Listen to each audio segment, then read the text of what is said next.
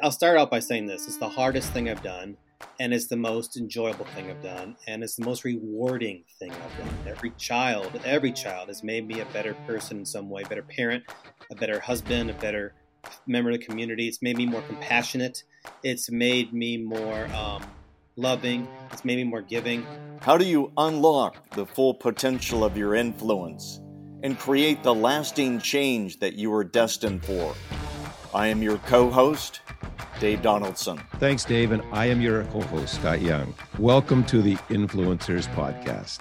Join us each week for exciting stories and strategies from leaders, experts, and professionals from around the globe. As we are empowered to make an impact that resounds from your neighborhood to the nations. Welcome once again to the Influencers Podcast. We are here to see the influence of your life grow, to change your world, and to change the world. One of the most important areas that we can influence is the rising generation, those young men and women that come behind us. If you have children, if you have grandchildren, especially if you've met kids at risk, foster care children, this edition of the podcast is for you. We have as our guest Dr. John DeGarmo, who is an international expert in parenting and foster care. His TEDx talk has been viewed over 25,000 times, and I recommend you look it up and listen to him. He's the founder, the director of the Foster Care Institute. He's not just an academic, he's practicing. He and his wife have taken in over 60 foster children into their home. They've adopted two of them, bringing their natural total to six. And uh, they always have some extras, it seems. He is someone that loves what Jesus calls the least of these. And we're just really thrilled that he's joined us today. He is a, a consultant to schools, legal firms, the foster care agencies. He also is an empowerment and transformational speaker. He trains schools, child uh, welfare, and nonprofit organization and businesses. He's an author. He's written a fascinating book that we highly recommend to you The Church and Foster Care. He's appeared on CNN, Good Morning America, NBC, Fox, CBS, PBS. I guess that's about all of them. In fact, the Good Morning America show has awarded him uh, an Ultimate Heroes Award. And John, I want to thank you for being a hero. I want to thank you for joining us, uh, caring for what Jesus said let the little children come to me. That's your heart. Thank you so much for joining us on the Influencers Podcast. We welcome you. Oh, thank you so much for the opportunity. We want to know uh, what was the genesis of you and your wife feeling a call to help foster care kids and to see the the real mission field that exists. Yeah, it is a mission field. You're absolutely right. And that's a great question. It wasn't anything that I really wanted to do or even thought about or considered or imagined. In fact, just the opposite. I, I believed a lot of the myths and misconceptions that are associated with with kids in foster care that they're bad kids and foster parents are crazy people. You know, foster parents are crazy people. We have to be crazy to do what we do. I, I guess really why we chose to do this lifestyle was um, it was after the death of our first child. Our first child died of a condition called anencephaly, or some pronounce it anencephaly. It's a condition where the brain or skull never forms. And my wife was in labor for 92 hours. And afterwards, I turned my back on a lot of things, including my faith. I was very angry. I was filled with anger. I thought, how how can this be? You know, I, I, I my wife and I have never done drugs or alcohol. We we did everything right. Um, yet this happened to us, and there are people who abuse drugs and alcohol and have healthy children. So I was very angry and thought there could be no such thing as God. My wife turned towards her faith. I I rejected it.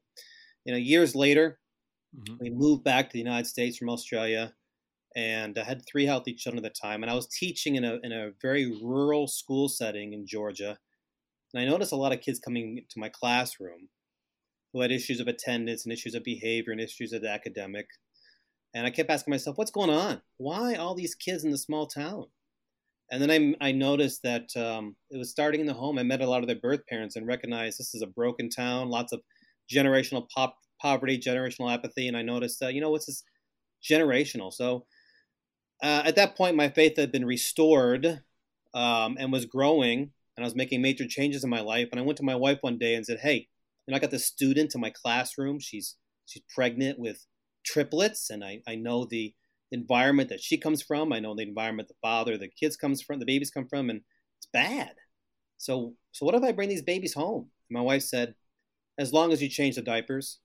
So you know, I probably should have listened to her because we did 20 mm. years straight of diaper changing in our house. We had seven in diapers at one point. So you know that that led to the discussion of of foster parenting and the training and the doctorate in the books and, and now I'm just driven daily. I'm driven daily to care for God's kids in crisis. There's so many of them. How has having foster children come through your home changed you, changed your family dynamic, changed the the kids that you have? How has that brought change in your life? Oh, you know, I'll tell you that I'll start out by saying this. It's the hardest thing I've done and it's the most enjoyable thing I've done, and it's the most rewarding thing I've done. Mm. Every child, every child has made me a better person in some way, better parent, a better husband, a better member of the community. It's made me more compassionate.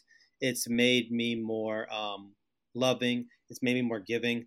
Uh, you know, there's there's nothing like watching a child who has never smiled, who's never laughed, learn how to laugh while living with you. Learn how to smile I think back to a, a four year old girl who had been raped by her grandfather over and over and over again and couldn't speak one word, just grunted. When she came to our house, she was four years of age. She could not speak a word. She just grunted and pointed to her mouth when she was hungry.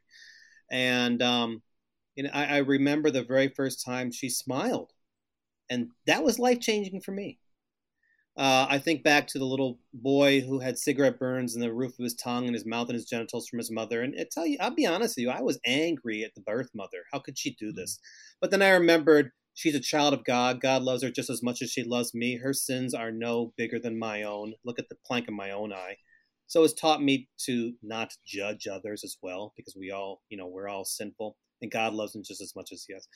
Um, you know, and, and how that little boy changed me um, you know, my own kids, my own, uh, we've we've had the blessing of adopting three, and that's something I never set out on doing either. And we've we've had four failed adoptions, but I never set out on adopting any of them. Um, uh, so my own children have, uh, I, I think they've grown as well. While none of them may ever be a foster parent, I truly believe that all six of my children will lead a life of serving others in some way because they have seen in their house, in their family, up close, how children their age have suffered so much from abuse, from neglect, from abandonment.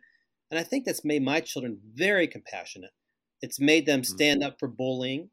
It's made them stick up uh, to those children who are friendless and, and try to friend them. Um, so I think it's really changed our whole family, um, not just numbers wise, but for our character as well, who we are. Yeah. Uh, John, uh, good to see you, my good friend. Thank you. Uh, we, you and I have had some great discussions, and as Scott mentioned, your book, uh, "The Church and Foster Care," uh, should be on every bookshelf or behind, beside every bed. I mean, you you need to read this book. It's a masterpiece, and uh, I'm holding up here, by the way, the adoption certificate for our daughter right. uh, Barbara out of foster care. And what you shared is what we experienced firsthand. You know, when we first met Barbara, she was hiding her face with her arms uh, because she had been, you know, abused and neglected, you know, for many years past from home to home and wondering if we would really keep her. Mm-hmm. And, uh, but as you also have described, uh, today in, in your book. Uh, it was revolutionary to our family, our kids, uh, teaching them really what it's like to be adopted by God. Yes. Uh, we all have this adoption certificate. You were written in the Lamb's Book of Life, the Bible says, if we're following Jesus. Uh, but also uh, so many principles, such as sharing. And and but you you're I believe you're the most articulate and knowledgeable voice when it comes to foster care and the plight of these kids. These kids right now across this country that like our our daughter and those uh, that you and your wife have adopted that are that are crying out. They're crying out uh, for a forever family, and God's crying out uh, for mm. families that will be the fulfillment of his promise to these kids to be a father to the fatherless. But we're in a crisis in this nation. And I'd like for you to share your perspective on this crisis and where we stand today. Is it getting better? If it's, is it getting worse? And what can we do about it? Yeah, it's a great question. You know, before COVID, before COVID, foster care was in crisis. There were more kids coming into the foster care system, mainly due to the opiate epidemic at that time, and not enough foster parents. You know, where do these children go when their parents are incarcerated because of opiates? Where do these children go when their parents are hospitalized or even die because of their opiate addictions? They were flooding a new foster care system that couldn't handle it. Not enough foster parents, more children coming in, caseworkers overworked, overwhelmed, under resourced, underpaid, understaffed. Since COVID started, it's it's grown worse. It's grown worse. I have been far more concerned about the mental health issues that we've done for our children than of any virus we have seen since COVID started mm. a rise in child abuse. Before COVID, there were 5 million children in our nation experienced domestic violence in their own home. That's gone up since COVID. Uh, teenage girls' suicide rates, attempts, up 51% since COVID. We've seen the rise of homelessness. Mm. Think about those youth in foster care who were in college. They've aged out of foster care. That that six percent who went to college, college dorms shut down. They're now homeless. Residential homes or group homes shut down because of COVID. Those youth now homeless. Um, more children coming in now over the borders, and not enough homes.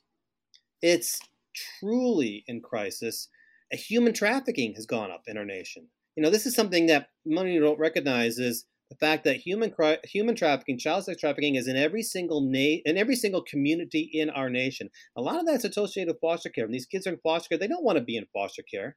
They want to live a normal lifestyle, so they go online looking for for love. They're looking for normalcy, and a lot of that happened during COVID when those kids were at home, online, and the sexual predators recognize that, and they lure those vulnerable children in with false hopes and false promises, and they run away with human trafficking. 300,000 children victims of human trafficking in our nation, 800,000 children missing in our nation. It's a really difficult time right now. Our daughter, and you and I have talked about this, she was uh, really close to being a victim of one of these predators. And we found out that one of these predators had convinced her to use a different email, uh, an alias name, and right. to meet her at a park. And uh, we found out about it through our youngest daughter and intervened and even got the authorities involved and and then learned it was even more uh, deep and deeper and complex uh, tied to this human trafficking. Uh, let's drill down on that a little bit because uh, you know you you've shared uh, with that I know on on many different uh, television shows like CNN uh, the tie between foster care and human trafficking. Yeah, 60% of human trafficking victims that are rescued are from the foster care system. Uh, as I noted earlier, many of these times when these kids are placed into foster care, when they're placed in my home, they don't want to be here. I can offer them all the stability, structure, unconditional love that I can give them. End of the day, I'm a stranger. It's a time of anxiety being placed into my home because these kids don't know who I am and they're scared, they're afraid, and they should be. There should be. Now, I want to preface this by saying that in my house, there's no label, there's no biological or foster adoptive. They're all my children. There's no black or white. To me, they're all this. We're all the same color, just different shades of God's skin. But when they come to our house, so many times they are scared, they're afraid. They go to any foster care home and they go online looking for to be normal. They don't want to be have that label associated with them as a foster child or foster kid, particularly when they go to school and they're being picked on and bullied at school because they are that foster kid. So they go online looking for normalcy, trying to express themselves, find somebody that that, that will talk to them normally and again, that's where those predators lie. Those predators lie waiting for them, recognizing how vulnerable they are, and fill them with false hopes and false promises. Hey, I love you. You're so pretty. You know, um, hey, come work for me, or I'll take care of you. And these kids just want to believe. They want to believe that they're normal. They want to believe that somebody loves them out there. So they rush out there to these fault to these predators and they become victims. Or they run away from residential homes or group homes and they become victims. You know, I, I often call a, um, human trafficking America's ugly secret because we don't want to talk about this as a nation. It makes us feel uncomfortable. So we talk about other things. We, we avoid it. But as I said earlier, it's in every single community. And this is where I believe the church has a role. I firmly believe that the church's next great mission field is that foster care mission field. 450,000 kids in foster care in our nation, 300,000 children victims of human trafficking, 5 million children in the greatest nation in the world, America, victims of, of, of child abuse um, in their own in our homes. So, so Jesus says, lift up your eyes. Don't look down, don't look away. See the harvest around you. And you just talked about this great harvest field that is around us. How can we help churches, people that are listening now said, I'd like to become engaged in helping be a solution, be an influencer in this area to bring God's love to these broken lives? How can we bring this mission and get churches to lift up their eyes and see this this huge harvest mission field? There's so many ways. So many ways. I said earlier that to me, being a foster parent was the hardest thing I ever I ever did. Uh, and, and not everybody can be a foster parent. At the same time, at the same time, everybody can help a child in crisis in their community in some way. And this is an opportunity, a fantastic opportunity for the church to do so. Our government can't do it. They've shown us they can't do it. The, the problem is so big, particularly when many states, Michigan, Texas, South Carolina, they are uh, there's there's a movement out front by our government to to handicapped faith-based foster care organizations. And if we do that, we're going to lose a lot of foster parents. So this is a time for the church to step up and have their own outreach program. And it can look like a number of ways. To begin with, when a child comes to my house, so many times they just have the clothes on their back. I, I remember a, a group of five kids that came to our house, and they just had the clothes stapled together. That's all they had. The clothes they were wearing were stapled together. We actually had to burn their clothing because they were contaminated with with feces and meth. Uh, or sometimes they come to us with their clothes and their belongings in a black plastic bag. I know of many church organizations, churches and faith-based organizations who have started a suitcase ministry. When every child leaves my home or a foster care home, they leave with a brand new suitcase, giving them some sense of dignity because a trash bag represents to them that they're trash. Churches can open up a clothes closet or a food pantry for these children. Some churches have, have opened up um, uh, well, my church does something wonderful. I love my church does. They have we have what's called a um, uh, every every other weekend.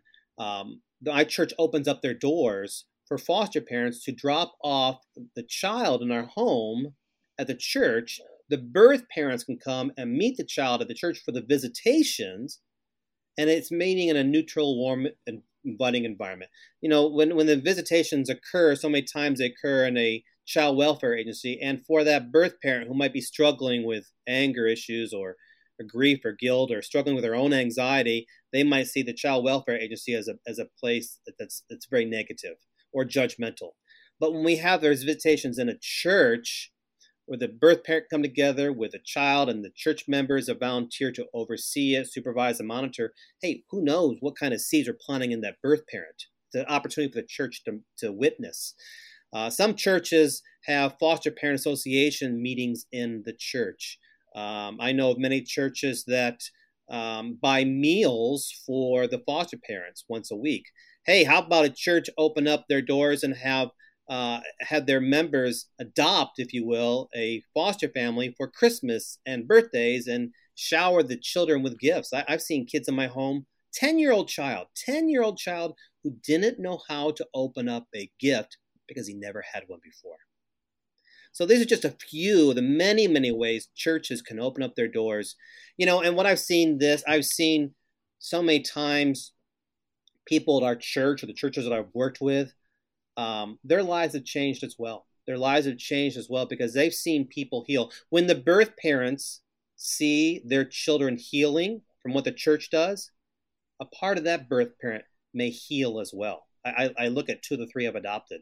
Third generation foster care, their parents and birth parents were also in foster care. Sorry, the parents and grandparents were in foster care. And their mother was trafficked out by age nine. You know, she is in pain. She's suffering. She's filled with anxiety. She's never found the healing.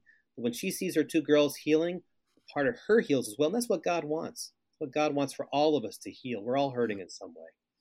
I've also seen sometimes church members become foster parents because of the ministry in their own church. So, so if a pastor or a leader is listening and they would like to connect with their local, how do they find local foster care agencies? How do they begin to build those bridges that you just outlined? How do they do it in their community? Well, they can simply contact their child welfare, their local child welfare agency, whether it's through the state or maybe there's a private agency in their town or maybe there's a faith-based agency in their town. You know, one of the things I'm doing right now is I'm working with foster care agencies across the country and helping them re- recruit new foster parents. And I'm telling the foster care agencies they need to go to the churches in their community and form relationships with the churches in their area to help mm. recruit new foster parents. The churches can do the same thing. Just call up, the, pick up the phone, or do a search online and locate the nearest child welfare agency in their area, and call up the director and say, "Hey, you know what? We would like to help the children in our area, or maybe help the foster parents or the birth parents, you know, by providing new clothes or school supplies or hygiene items or that suitcase or whatever it might look like."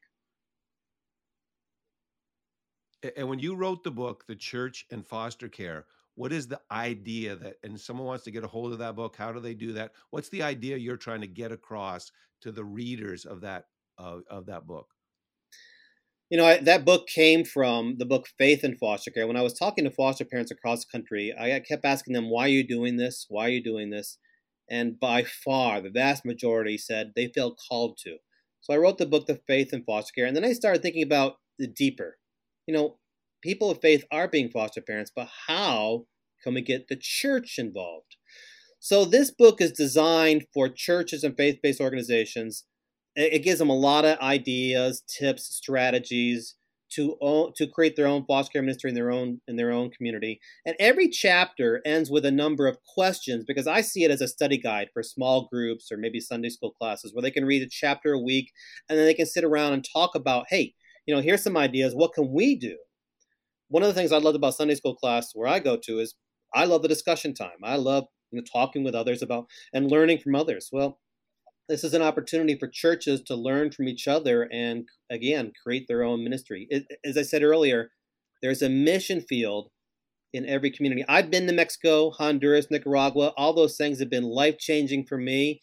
But we don't have to leave our country or even our state or even our city to find a mission field of children who are suffering. You know, Matthew 25, 35 says this For I was hungry, you gave me something to eat. I was thirsty, you gave me something to drink. I was naked, you gave me clothing. To us, that's the children where we live.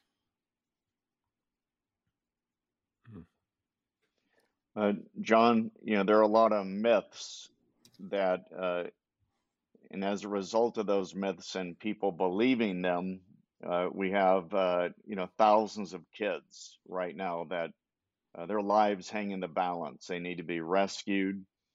And I know when I share my daughter's story, the number one question I'm asked, it's parents uh, that are afraid that if they bring uh, a child in from foster care, that it's going to negatively impact their kids, and and perhaps even physically, you know, harm them. Uh, can you speak to that? Sure, sure. 60 plus kids in my own home. My children would have it no other way. It's, it's their, it's my kids' norms. Their norm, my children's norm, is having another sibling in their home, someone that they've learned to play with and grow together with and love. My kids, as I said earlier, have learned to be more compassionate, be more caring, stick up for others, serve others, and they've done that by caring and living with their foster siblings. Uh, you know, that is one of those myths. Another myth I hear is this Dr. John, I couldn't do what you do. It hurt too much to give the kids back. And I tell them, well, that's how it's supposed to be. It's exactly how it's supposed to be. This child, yes, when a child comes in my home, I give all of my heart. When they leave my home for whatever reason, whether it's adoption or aging out or moving to another home or going back to their relatives, whatever it might be, yeah, my heart breaks and I've cried and cried and cried over children, but that's a gift because I might be the first mm. person who's ever loved that child in a healthy way. So, sometime in that child's life, they're going to remember, you know what? There's a time in my life, or maybe the only time in my life, that somebody loved me. So, we can give a gift of our broken hearts to these kids. My children have never been threatened by a child. That's not to say it doesn't happen, um, but you know, again, those are those are myths. There's another myth that the kids are bad kids. These are children who have suffered from abuse, neglect, abandonment. These are children who are hoping, maybe even praying, that somebody will help them. That's the reality. And I think people need to realize that what's at stake here is the enemy seeks to rob, steal, and destroy these kids right. by insulating them uh, by these myths that you just so uh, well described. We got to fight for these kids. We got to fight for their testimonies. Mm-hmm. Yes. If and not us, then who? So I want you to really challenge because millions of people right now are considering foster care or adoption. And but many of them never take the next step. And so, you know, I'd like for you to challenge our audience, you know, to become really take that next step. Well, as I said earlier, I never planned on doing it. It was nothing I really ever considered, but it has been by far the most rewarding thing I've ever done. I can't imagine life not doing it. Um, as I said, it's the next mission field. But but more importantly, I think back to the starfish story, and we've all probably heard the starfish story. But for those who have not, I just want to share very very briefly. There's a father and son walking on the beach after a huge storm uh, there's the beach is littered with starfish from one end to the other, and the sun's just starting to come up, starting to heat up. The starfish are starting to die. The boy is bending down and picking up a starfish and throwing in the ocean. He bends down and throws another starfish in the ocean. He bends down for a third one, picks it up and throws in the ocean as far as he can. He's doing this for a while, and his father watches him. And after a while, the father says, "Son, what are you doing? You can't say them all. It doesn't make a difference." The son thinks about it. He bends down one more time. There's a starfish in the ocean and says, It made a difference for that one. You know, I can't save the world, and neither of you can save the world, but when we care for a child in crisis, we care for them and bring them into our home and love them, their world is changed. I can't change the world, but for that child, their world is changed. Mm-hmm. So we all have an opportunity to change the world one child at a time for a child that is suffering. These are God's children in crisis.